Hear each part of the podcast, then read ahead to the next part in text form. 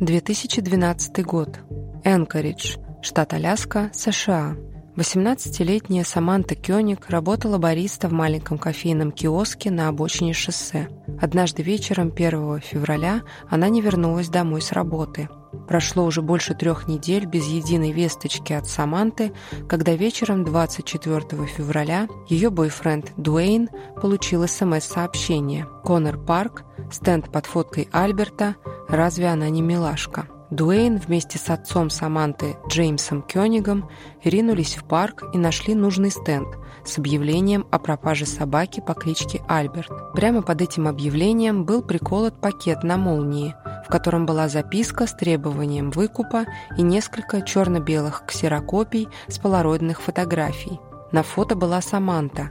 Ее глаза были широко открыты, рот заклеен упаковочной лентой – в углу кадра была размещена газета Anchorage Daily News, датированная 13 февраля. Отец и парень Саманты выдохнули. Главное, что она была жива.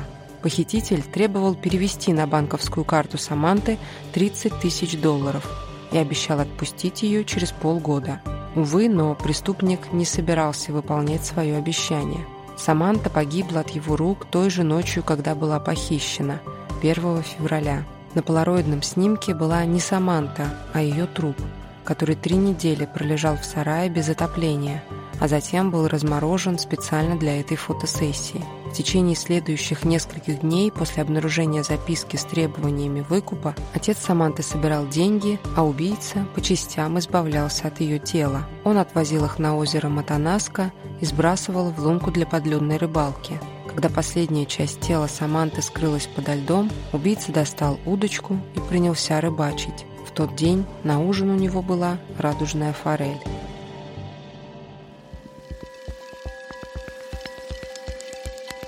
Это подкаст «История одной фотографии». Меня зовут Марина Шиняева. Здесь я рассказываю вам удивительные, страшные, трогательные, максимально разные истории, которые объединяют только то, что они скрываются за отпечатком на светочувствительной пленке. Если вам нравится то, что я делаю, поддержите меня на платформе Boosty, подпишитесь на телеграм-канал с дополнительными материалами и оставьте лайк или комментарий там, где вы сейчас слушаете этот подкаст. Прежде чем продолжить рассказывать эту историю, я должна вам признаться, что фото, которое размещено на обложке этого выпуска, не настоящее.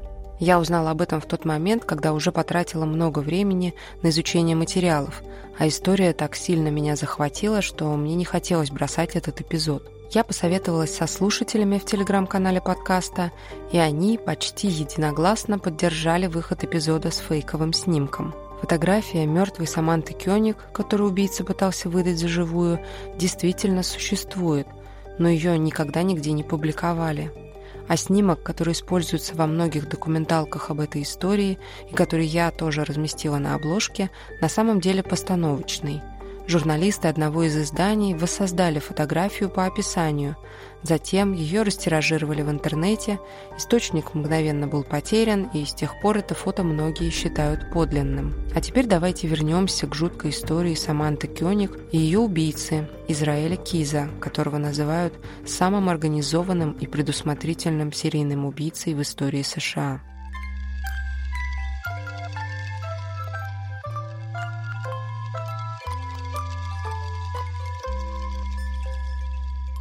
Израиль Кис родился 7 января 1978 года в штате Юта в США. Он был вторым из десяти детей Хайди и Джеффри Кизов. На момент его рождения родители были членами фундаменталистской церкви Иисуса Христа святых последних дней. Это одно из ответвлений церкви мормонов. Когда Израилю было пять лет, его семья вышла из общины фундаменталистов и переехала в Колвилл, штат Вашингтон – Израиль и все его сиблинги родились дома. Ни у кого из них не было свидетельства о рождении, они не ходили в школу, их никогда не водили к врачам. После того, как соседи пожаловались на семью в опеку, Кизы переехали в лес, где никто уже не мог за ними наблюдать. Семья жила в маленьком доме, в котором была всего одна комната. В теплое время года старшие дети, включая Израиля, и вовсе жили в палатках на участке. В доме не было ни электричества, ни водоснабжения. В Колвилле семья стала посещать службу в церкви под названием «Ковчег». которая исповедовала идеологию превосходства белой расы. Позже Кис описывал ковчег как церковную среду, подобную амишам. Именно благодаря посещению церкви в Колвиле у Израиля появились друзья – братья Кехо. В 96 году старший из восьми братьев Кехо, Чеви, был осужден за тройное убийство. Но на ковчеге семья Кизов не остановилась. Позже они примкнули к еще одной церкви, исповедующей британский израилизм. Впрочем, идеология у всех этих церквей была похожа. Превосходство белых, антисемитизм, запрет на смешанные браки и прочие нацистские идеи. Внутреннее устройство семьи Кизов, конечно, было ультрапатриархальным – Отец господствовал и принимал все решения, мать подчинялась, дети вообще не имели права голоса. Есть подозрение, что отец применял в отношении детей насилие, причем не только физическое, но и сексуализированное. Но сам Израиль никогда этого не подтверждал. Он вообще ни слова не говорил о своем отце. Агенты ФБР из отдела поведенческого анализа указывали на это как на косвенный признак того, что насилие, вероятно, имело место. Образ жизни семьи принес и некоторую пользу Израилю. Он очень хорошо научился работать руками. Будучи уже старшим подростком, он сам построил себе отдельную хижину. В будущем все эти навыки пригодятся ему, когда он начнет работать строителем и ремонтником и даже организует небольшую строительную компанию.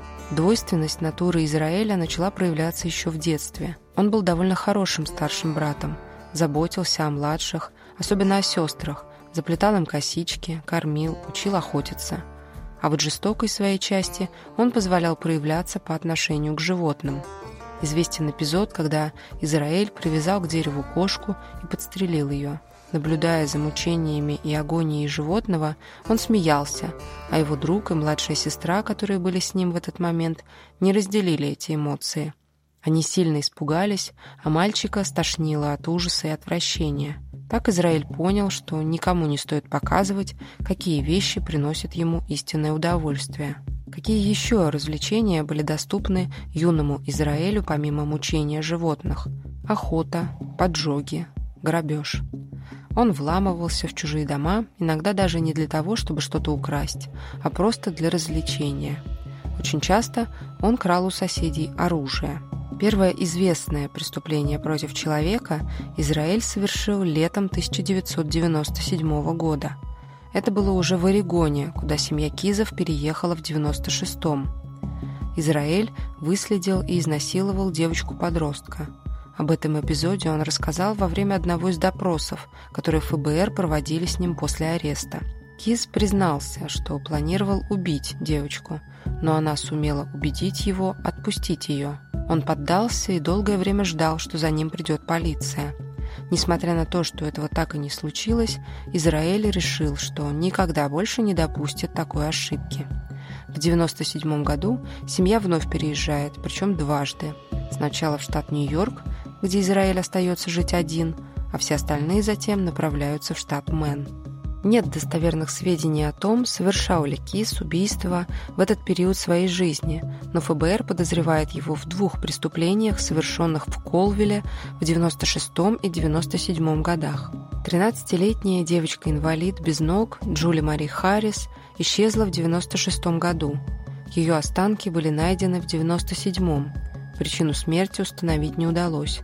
Израиль Кис никогда не подтверждал, но и не опровергал свою причастность к ее гибели. В 97-м в Колвилле в сгоревшем трейлере был обнаружен труп 29-летней Марленки Эмерсон.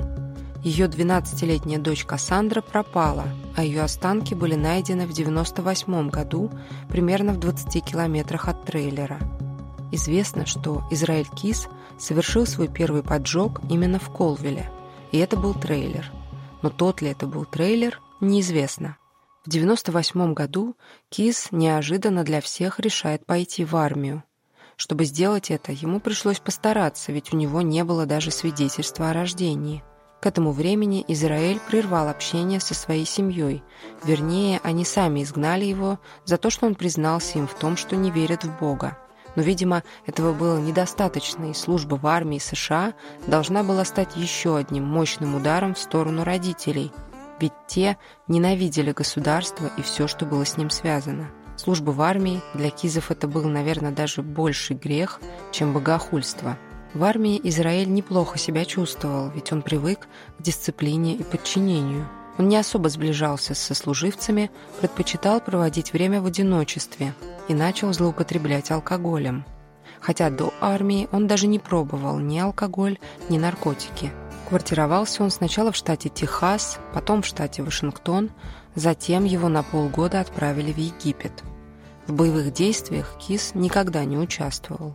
В Колвилле у него была девушка, которую, судя по дневниковым записям, которые попали в распоряжение ФБР, он действительно любил.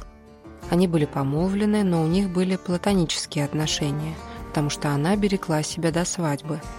Он говорил ей, что полностью поддерживает это решение, что не мешало ему пользоваться услугами секс-работниц и, как мы уже знаем, совершать изнасилование.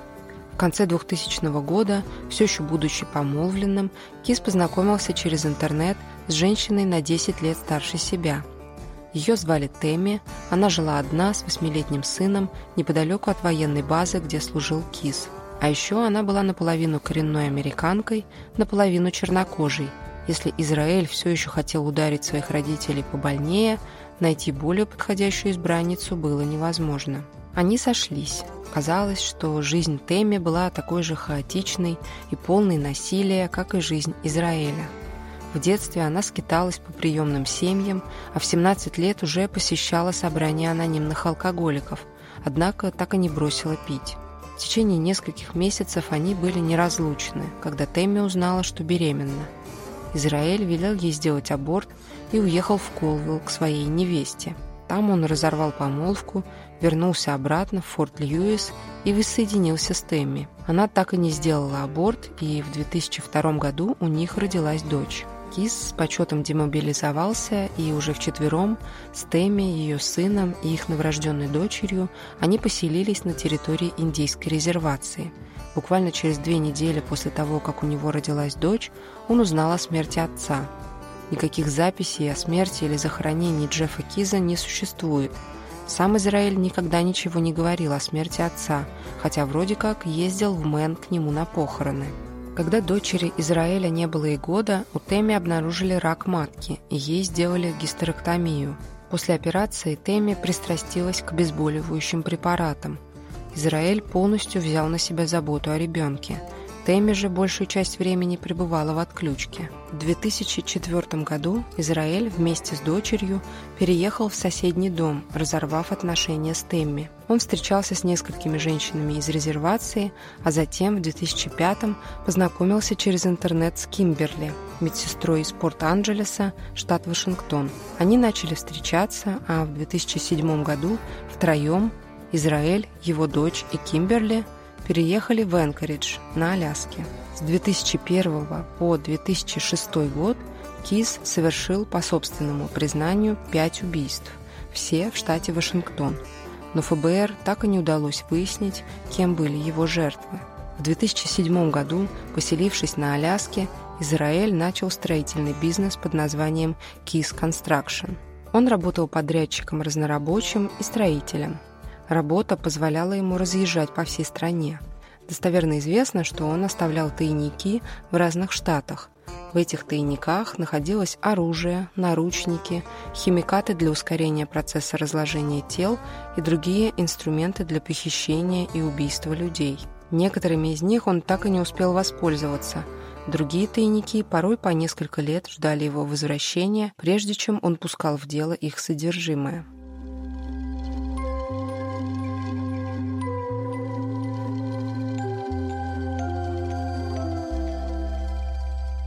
Кис является подозреваемым в серии преступлений, совершенных в 2007 году так называемым «убийцей Бока», недалеко от города Бока-Ратон во Флориде. Первым в серии стало убийство 52-летней Рэнди Горенберг, которая была похищена на стоянке торгового центра Бока Таун Центр. Через час ее тело с двумя смертельными пулевыми ранениями было брошено в другом месте – Следующим стало похищение женщины и ее маленького сына с той же парковки. но их похититель почему-то оставил в живых. Жертва мельком увидела его лицо в маске и солнечных очках. Согласно ее описанию, он был высоким, спортивного телосложения, с длинными волосами, что в целом соответствовало описанию Киза. Похититель отпустил эту женщину после того, как она сняла для него наличные в банкомате.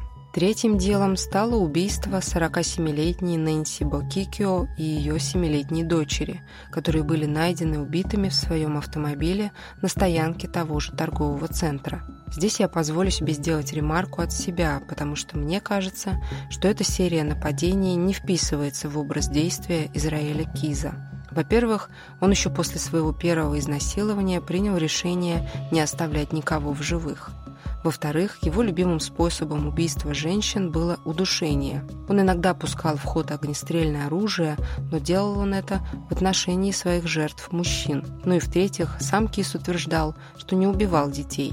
Да, конечно, он запросто мог бы и соврать, но если допустить, что он говорил правду, то он никак не мог быть убийцей Бока. Следующее предполагаемое, но недоказанное убийство, совершенное Кизом, было совершено в 2009 году.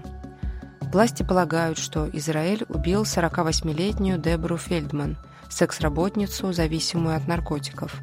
При осмотре компьютера Киза после его ареста было обнаружено, что он искал информацию о пропавших без вести людях в Нью-Джерси в 2009 году. Ее тело так и не было обнаружено. Федеральные агенты показали Кизу фотографию Дебры, и он сказал «Я пока не хочу о ней говорить». Считается, что Киз похоронил ее недалеко от озера Тапер в Нью-Йорке. Проживая в Энкоридже, Израиль Киз часто наведывался в Британскую Колумбию, провинцию Канады, расположенную между штатами США, Аляска и Вашингтон. Когда его спросили, совершал ли он убийство на территории Канады, он ответил «канадцы не в счет». Израиля Киза подозревают как минимум в одном убийстве на территории Канады – 20-летняя Мэдисон Скотт пропала в 2011 году, а ее останки были найдены только в 2023. Но никаких доказательств связи этого дела с Кизом пока не обнаружено. В 2011 году Израиль совершает еще одно преступление, в котором затем признается ФБР. В Эссексе, штат Вермонт, он убил 49-летнего Уильяма Карриера и 55-летнюю Лоррейн Карриер – при помощи своего тайника, который он оставил в Вермонте двумя годами ранее, Кис похитил пару и отвез на заброшенную ферму, где застрелил Билла, а затем изнасиловал и задушил Лоррейн. Их тела так и не были найдены, так как заброшенный дом, в котором Кис оставил трупы, был разрушен, и весь оставшийся мусор разом без разбора вывезли на свалку.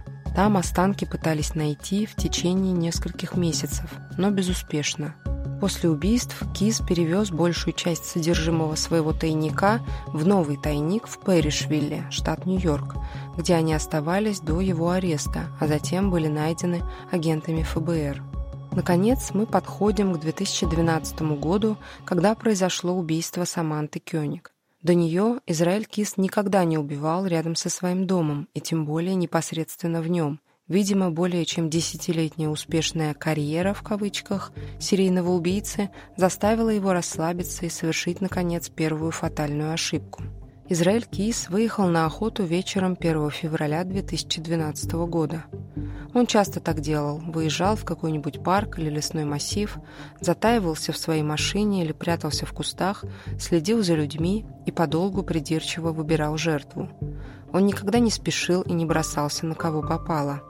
Вот и 1 февраля он остановился на парковке у кофейного киоска Common Grounds. Он знал, что в таких кофейнях обычно работают юные девушки и всегда в одиночку. Дождавшись удачного момента, он подошел к киоску и сделал заказ. Затем он наставил на Саманту пистолет и велел ей выключить свет внутри киоска. Видимо, он знал, что внутри установлены камеры видеонаблюдения – Затем он влез в киоск, связал Саманте руки, вставил ей в рот кляп из бумажных салфеток и вывел ее на улицу. Ведя девушку к своей машине, он обнял ее так, чтобы со стороны казалось, что она пьяна, а он помогает ей идти. В какой-то момент Саманта попыталась сбежать, но он повалил ее и, угрожая пистолетом, сказал, что если она будет его слушаться, он не причинит ей вреда. Израиль привез ее к себе – и запер в сарае, где изнасиловал и убил. В это время в доме находились его дочь и девушка Кимберли.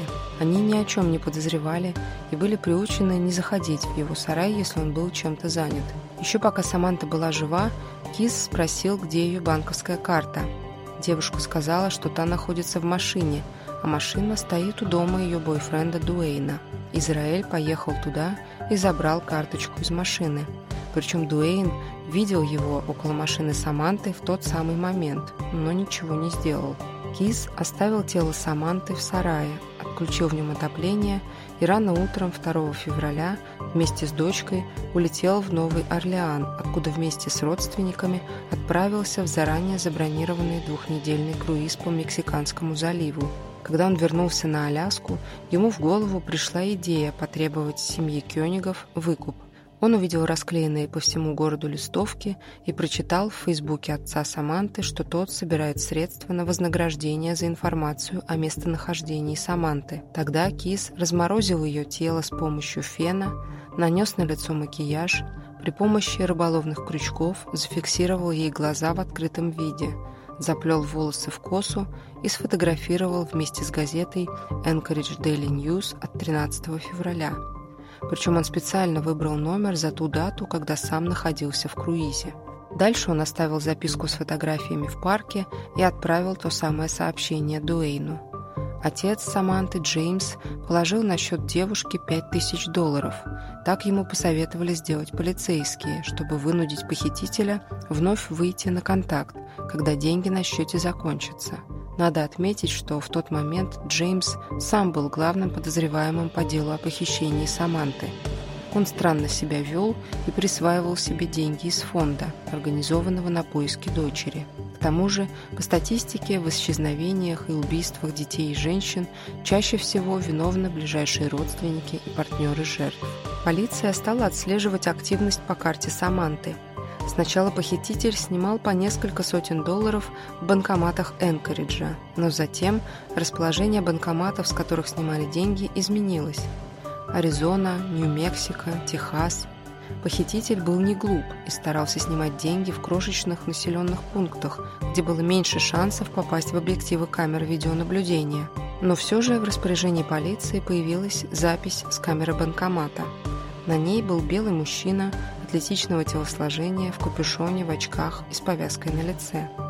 Также у них было описание машины преступника, которая засветилась на камерах наблюдения в день похищения Саманты. Полицейские очертили направления, в которых похититель мог двигаться, и разослали ориентировки коллегам.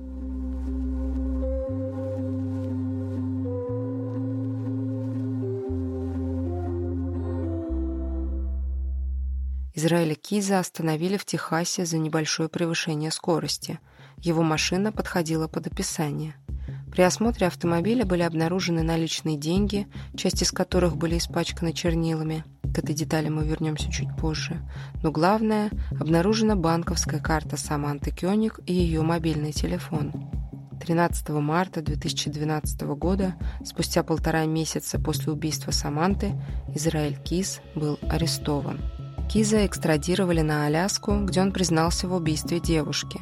В книге «Американский хищник» журналистки Морин Калахан, по которой я готовилась к этому выпуску, подробно описывается процесс поимки и допросов Киза агентами ФБР.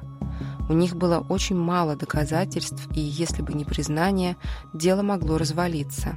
Израиль Киз сильно переоценил осведомленность агентов о его преступлениях, и это сыграло следователям на руку. После ареста Израиль Кис объявил, что готов сотрудничать и делиться информацией в обмен на две вещи – неразглашение его имени прессе и назначение ему смертной казни, причем он требовал дать ему конкретную дату. Больше всего Израиль переживал о судьбе своей дочери и не хотел, чтобы информация о его преступлениях повлияла на ее жизнь. Несколько месяцев агенты вели допросы преступника и удерживали информацию от распространения – за это время Израиль рассказал, что сделал с Самантой и как избавился от ее останков. Тело девушки достали из озера Матанаска, и семья, наконец, смогла с ней проститься. Затем Кис признался в убийстве Билла и Лоррейн Карриеров. Он рассказал много деталей о том, как совершал свои преступления, в том числе про тайники с оружием. Но однажды его имя все-таки появилось в газетах, и он перестал давать следователям информацию. Без его показаний агенты не могли привязать его ни к одному из преступлений, в которых его подозревали. В процессе работы над делом Израиля Киза выяснилось, что параллельно с убийствами, которые он совершал по всей стране, он еще и грабил банки, ни разу не попавшись. Он выбирал маленькие отделения банков в небольших населенных пунктах, изучал местные порядки и образ жизни. Банкноты, которые полицейские нашли в его машине в день ареста, были украдены 16 февраля из небольшого банка в городке Эзл, штат Техас. Камера видеонаблюдения засняла грабителя, на котором была надета белая каска, респиратор и защитные очки. Но даже несмотря на маскировку на этих кадрах, довольно хорошо видно, что это Израиль Кис. За день до ограбления банка в Эзле, 15 февраля, в другом городке в Техасе, Маунт Энтерпрайз, исчез 58-летний электрик Джеймс Тидвелл. Последний раз его видели в 5.30 утра, после того, как он закончил ночную смену. У него была такая же каска, как та, в которой Израиль Кис ограбил банк. Волосы Тидвелла также напоминали темноволосый парик, в котором Кис был во время ограбления – на одном из допросов Израиль намекнул, что его парик на самом деле был сделан из человеческих волос. Когда его спросили, где он купил парик из человеческих волос, Кис сказал, «Вам не обязательно покупать парик, чтобы получить настоящие волосы». Тело Джеймса Тидвелла так и не было найдено, и он числится одной из вероятных, но недоказанных жертв Израиля Киза. Убить человека ради того, чтобы нарядиться в его каску и сделать парик из его волос – это очень даже хорошо вписывается в модус операнди Израиля Киза. Он вообще был очень предусмотрительным. Каждый раз, когда он шел на дело, убийство или ограбление, он отключал свой мобильный телефон, чтобы нельзя было отследить его перемещение. Чтобы запутать следы, он перемещался хаотично и непредсказуемо. Например, мог прилететь в аэропорт в одной части страны, взять машину и проехать тысячи километров в совершенно другую сторону. Иногда он ездил в гости к родственникам, а там брал у кого-то машину и пропадал на несколько дней. Когда была такая возможность, он перевозил тела с места преступления в другие места и избавлялся от тел так умело, что их никогда не находили. И он никогда не оставлял на телах свою ДНК. Израиль был большим поклонником Трукрайма. Читал книги Джона Дугласа и других криминалистов, обожал серийников Теда Банди и Денниса Рейдера. Во время одного из предварительных слушаний по делу об убийстве Саманты он предпринял попытку побега, совсем как его кумир Теодор Банди. Одним из главных пунктиков и характерных черт Израиля Киза был тотальный контроль. Он хотел контролировать своих жертв, свою семью и ход расследования. В конце концов, он хотел контролировать и свою смерть. 2 декабря 2012 года, находясь в одиночной камере предварительного заключения в Энкоридже, Израиль Кис покончил жизнью, порезав себе запястье и задушив себя простыней, чтобы уж наверняка. Он оставил предсмертную записку, которая представляла собой оду убийству, но не содержала никаких полезных для расследования сведений – в 2020 году ФБР опубликовало рисунки 11 черепов и одной пентаграммы, которые были нарисованы кровью и найдены под кроватью Киза в тюремной камере. На одном из рисунков была написана фраза «Мы одно». Некоторые агенты ФБР предполагают, что черепа – это жертвы Киза. Саманта Кёник, Билл и Лоррейн Карриеры, еще семеро неизвестных людей, а одиннадцатый – сам Израиль Кис. Это был подкаст «История одной фотографии». Нашла и рассказала вам эту историю я, Марина Шиняева. Дизайн разработала Мария Гайдай-Турлова. главную музыкальную тему написал Сергей Христолюбов. Если вы слушаете подкаст, но не подписаны на него, пожалуйста, подпишитесь и включите уведомления о новых эпизодах. Ну и заглядывайте в телеграм-канал подкаста, где я выкладываю дополнительные материалы – Ссылка в описании. До встречи!